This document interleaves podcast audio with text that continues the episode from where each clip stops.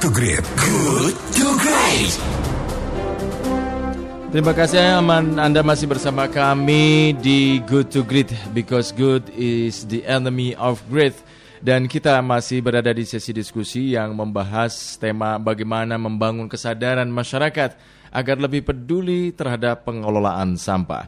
Dan kita sudah terhubung dengan narasumber berikutnya dan akan kita sama-sama mendengarkan pemikiran dan juga informasinya bersama Pak Gun Gun Saptari Hidayat. Beliau adalah Direktur PD Kebersihan Kota Bandung. Assalamualaikum warahmatullahi wabarakatuh Pak Gun Gun.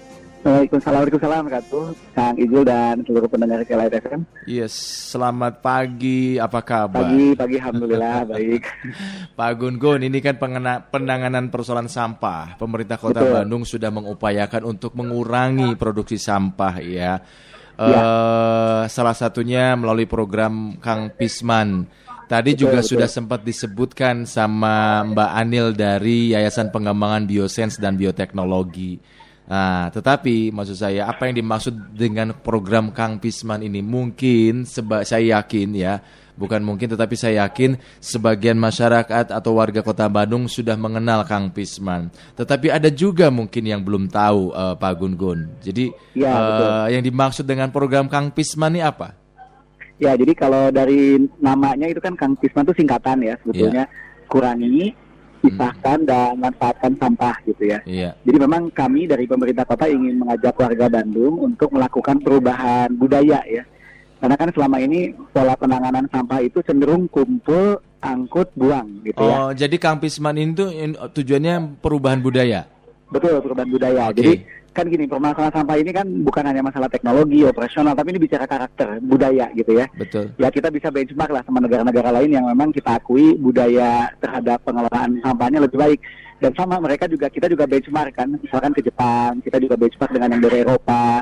Memang yang mereka lakukan di awal adalah memang perubahan budaya. Dan ini takes time memang. Iya. Tapi harus dimulai gitu ya. Nah, jadi Bandung sudah memulai.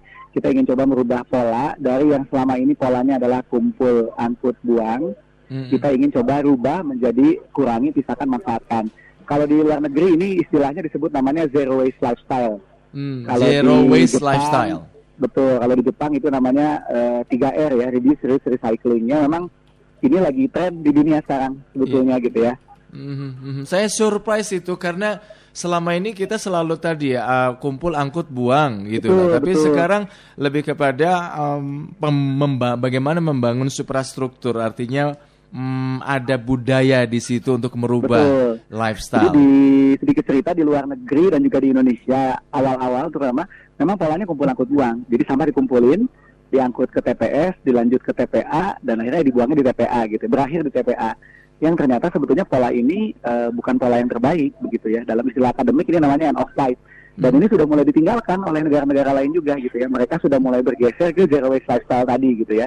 Meskipun tetap ada yang dibuang pada akhirnya, tetapi jumlahnya semakin hari semakin sedikit di negara-negara lain tuh. Nah, Hmm. Bandung kita kan sampah timbulan sampah hampir 1.500 ton Kang per hari. Iya, iya, iya, iya. Jadi iya. diprediksi 1.300 ton lah ya. Ah, Dan itu eh, setengahnya lah ini misalkan asumsikan eh, itu sampah sisa makanan gitu ya, setengahnya tuh sisa makanan dan tumbuhan. Yang sebetulnya kan tidak perlu dibuang sebetulnya. Kita Hmm. bisa selesaikan di halaman rumah masing-masing gitu ya.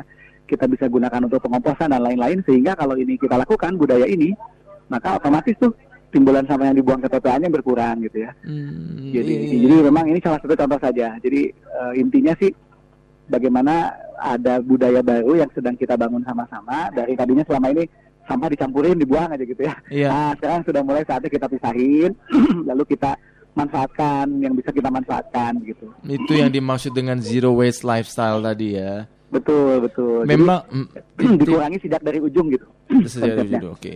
Nah, memang tidak mudah untuk merubah budaya, iya, merubah betul. karakter orang ya, kebiasaan orang gitu yang tadinya eh, nggak usah nggak usah kurangi pisahkan manfaatkan gitu loh. Untuk tidak membuang sampah sembarangan Nah, aja masih betul, sulit betul. gitu kayak Pak Gun Gun ya. Nah, Ya. eh, apa yang dilakukan secara ri- eh, rinci sebetulnya untuk bisa membangun perubahan budaya ini, Pak, eh, melalui program Kang Pisman ini? Artinya yang langsung dilakukan eh, kepada masyarakat itu apa gitu loh? Betul.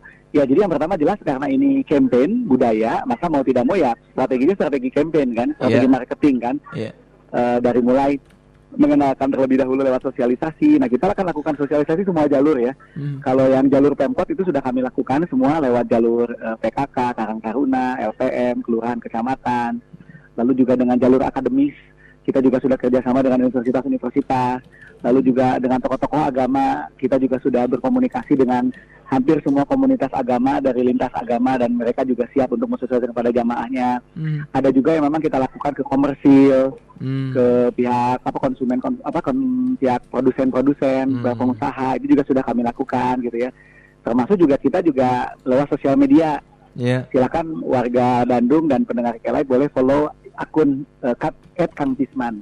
Hmm. Nah, Oke. di situ juga ada informasi tentang seperti apa gerakan ini gitu ya. Hmm. Hmm. Eh, cara-caranya gitu ya. Hmm. Oke. Nah, termas- termasuk juga kita juga hari ini sedang membuat kawasan model, Kang. Kawasan Jadi model. memang- betul. Jadi kita sadar bahwa eh, campaign ini kan jadi ada tahapnya, ada yang campaign. Kalau campaign kan sekarang penting orang tahu dulu deh gitu ya. Iya. Nah, masuk level kedua adalah kan mereka aware, aware kan awareness, Iya. mau ada termotivasi melakukan. Iya. Nah, lalu yang ketiga mereka mulai melakukan. Nah, untuk sampai ke tahap action ini memang kan tidak mudah gitu ya. Betul. Nah, sehingga kami strateginya kita mulai dengan kawasan-kawasan model gitu. Seperti apa tuh kawasan model? Jadi eh, dari warga, terus saya ambil contoh misalkan RW ya. Nah itu kan RW tidak semuanya juga punya awareness gitu ya. Iya. Ada beberapa yang sudah semangat, nah yang begini yang kita sambut begitu ya. Hmm. Dan kalau di data kami sekarang sudah ada sekitar 147 RW yang sudah menyambut dan mereka berkomitmen untuk mau menjalankan di RW-nya masing-masing. gitu ya. Dan- 147. Betul, kalau dari data dari Dinas Lingkungan Hidup Kebersihan ada sekitar 147 ya. Nah, e, meskipun di lapangan kan ada proses gitu ya. Nah, memang alhamdulillah sudah ada beberapa yang sudah jadi seperti kemarin kalau lihat di berita di Humas Pemkot Kota Bandung itu Mang Odet dalam seminggu ini berkunjung ke dua titik kemarin Iya. yang sudah jadi kawasan model. Satu di Cibunut, Hmm. kawasan Cibunut. Hmm. E, Cibunut ini juga sudah jadi salah satu juara Eco Village ke Jawa Barat. Oke. Yang kedua kemarin juga sempat berkunjung ke RW Sukamiskin Hmm. salah satu RW di Sukamiskin dan terakhir kemarin kemarin sekali saya dengan Mang Odet kita berkunjung ke RW 2 Cipamokolan. Hmm. Apa yang Di dilakukan oleh kawasan model ini, Pak Gun? Nah, jadi prinsipnya tadi mereka sudah menerapkan budaya kurangi. Bagaimana budaya kurangi? Jadi warganya sudah mulai eh, meminimalisir penggunaan kantong plastik gitu ya. eh, menggunakan tumbler dan lain termasuk kalau konsumsi konsumsinya juga minim sampah gitu ya. Nah, itu kurangi. Nah, yang kedua please, mereka memang sudah memisahkan sampah sejak dari rumah. Hmm. Jadi Oke. sistemnya dibikin betul. Nah udah gitu man manfaatkan. Nah sampah organiknya itu mereka manfaatkan. Nah kalau di sana di Cipamokolan yang terakhir itu dimanfaatkan dengan menggunakan eh, maggot, maggot BSF Black Soldier Fly pakai Oke, lalat ya. hitam. Ya, ya. Dimanfaatkan jadi pakan gitu ya. Nah Mhm. kalau yang di Cibunut itu pakai biopori, kalau Biopori. yang di Sukamiskin itu pakai takakura. Jadi metodenya diserahkan ke masyarakat sebetulnya. Pada prinsipnya sampah makanan tadi jangan dibuang, Ya. tapi dimanfaatkan. Yang Mhm. kedua sampah yang jenis yang bisa didaur ulang itu mereka manfaatkan dengan bank sampah dan sedekah sampah. Itu di semua wilayah itu sudah jalan. Hmm. Nah baru yang dibuang itu akhirnya hanya sisanya, hanya residu Oke. yang memang eh, tidak masuk ke kedua kelompok tadi, misalkan pampers gitu ya, mungkin juga sampah pembalut, lalu juga bahan-bahan yang memang tidak bisa didaur ulang. Nah itu dibuangnya ke boleh tetap dibuang ke tempat dan ke TPS dan yang menarik kemarin dari data yang RW di Cipamokolan itu mereka punya data Eh, eh, mereka hitung sengaja gitu ya ketika mulai jalan dengan setelah jalan. Nah ternyata luar biasa dari tadinya seminggu itu 6 truk pengangkutan sampah, Iya. sekarang sudah jadi dua truk. Oh, alhamdulillah ya, Pak Berarti ya. terjadi pengurangan kan betul, berarti Hmm. berhasil nih programnya di sana gitu. Hmm. Nah iya, jadi iya. secara bes- secara gagasan besarnya ke sana. Jadi terbangun budaya baru yang nanti berimplikasi kepada pengangkutan sampah ke TPA-nya juga harapannya berkurang nanti di masa depan gitu. Iya, iya. Eh, kalau dari setelah ini telah dilakukan ya proses kampanyenya, kemudian akhirnya ada ada 147 RW yang menyambut baik program ini. Tentu tidak terlepas dari tantangan-tantangan kan Pak Gun. Oh Gun. iya betul. Nah, tantangannya apa ini Pak Gun Gun dalam menerapkan eh, program ini, menjalankan program ini? ya pertama tantangan pertama ini kan berubah karakter ya. Iya. namanya merubah manusia kan kadang nggak gampang. Hmm. Ada aja yang meskipun sudah paham ini baik tapi tetap nggak mau melakukan. Itu challenge di lapangan lah ya. Yeah. jadi memang pada akhirnya yang berhasil itu memang kuncinya ada di leader di masyarakatnya. Oke. Pak RW-nya misalkan seperti contoh di beberapa kasus ada warga yang kekeh nggak mau akhirnya sama Pak RW-nya di ini Oh. apa namanya sengaja sampahnya nggak diangkut. Pokoknya ditegur lah gitu akhirnya mau gitu ya. Jadi memang butuh prosesnya di situ melakukan perubahan karakter. Yang kedua tantangan yang lain adalah bahwa saat ini petugas pengangkut sampah yang ada di rumah-rumah itu kan bukan petugas pemerintah gitu Oke. jadi pemerintah itu dari sistem pengumpulan sampah itu kan adanya di TPS Iya. jadi pemerintah tuh nunggu di TPS dan diangkut ke TPA. Nah, sebenarnya dari rumah ke TPS itu kan bukan punya pemerintah. Hmm. Itu adalah warga masyarakat sendiri yang dibayar oleh masyarakat sendiri. Nah, ini yang kadang-kadang jadi menantang. Tidak Hmm. semua petugas pengangkut sampah di RW juga mau menjalankan sistem ini gitu ya. Hmm. Hmm. Jadi sering cerita ada, kita udah pisahin Pak, tapi sama petugasnya malah dicampur lagi gitu ya. Nah, Oh. memang itu juga salah satu tantangan ya. Jadi kita juga sedang terus melakukan pendekatan kepada petugas-petugas RW yang nah makanya kuncinya ada di Pak RW-nya tadi. Kalau Pak RW-nya siap, nanti bareng dengan petugasnya kita mengobrol tentang master plan penanganan sampah di wilayahnya dia gitu. Hmm, oke. Eh, yang terakhir Pak Gun Gun, apakah ada Ya. langkah-langkah terbaru yang dilakukan oleh pemerintah Kota eh, Bandung agar program eh, Kang Pisman ini lebih, bisa lebih adaptif? Kan setiap tahun pasti akan ada perubahan-perubahan tentu saja Ya, dari betul, masyarakat. Ya, jadi betul.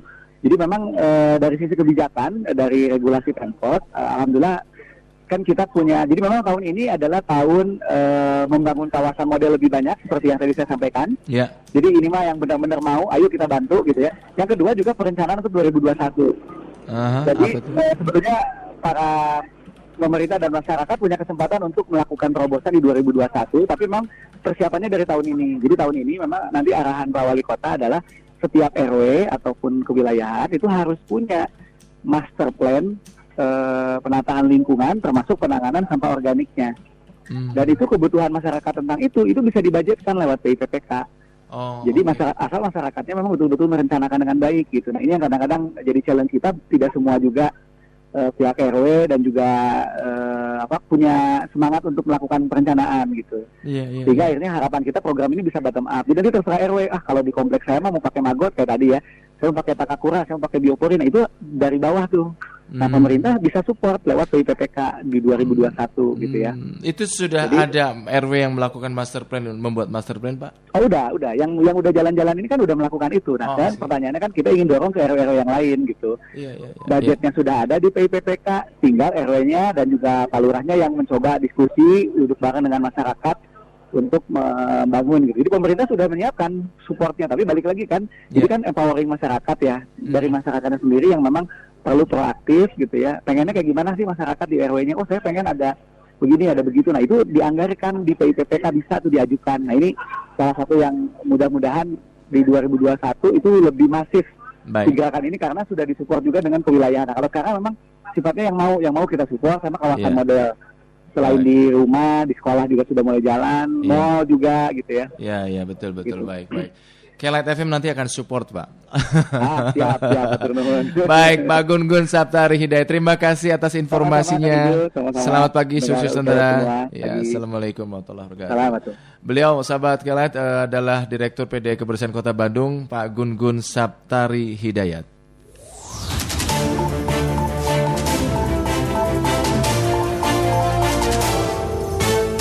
Extra. Fast Track.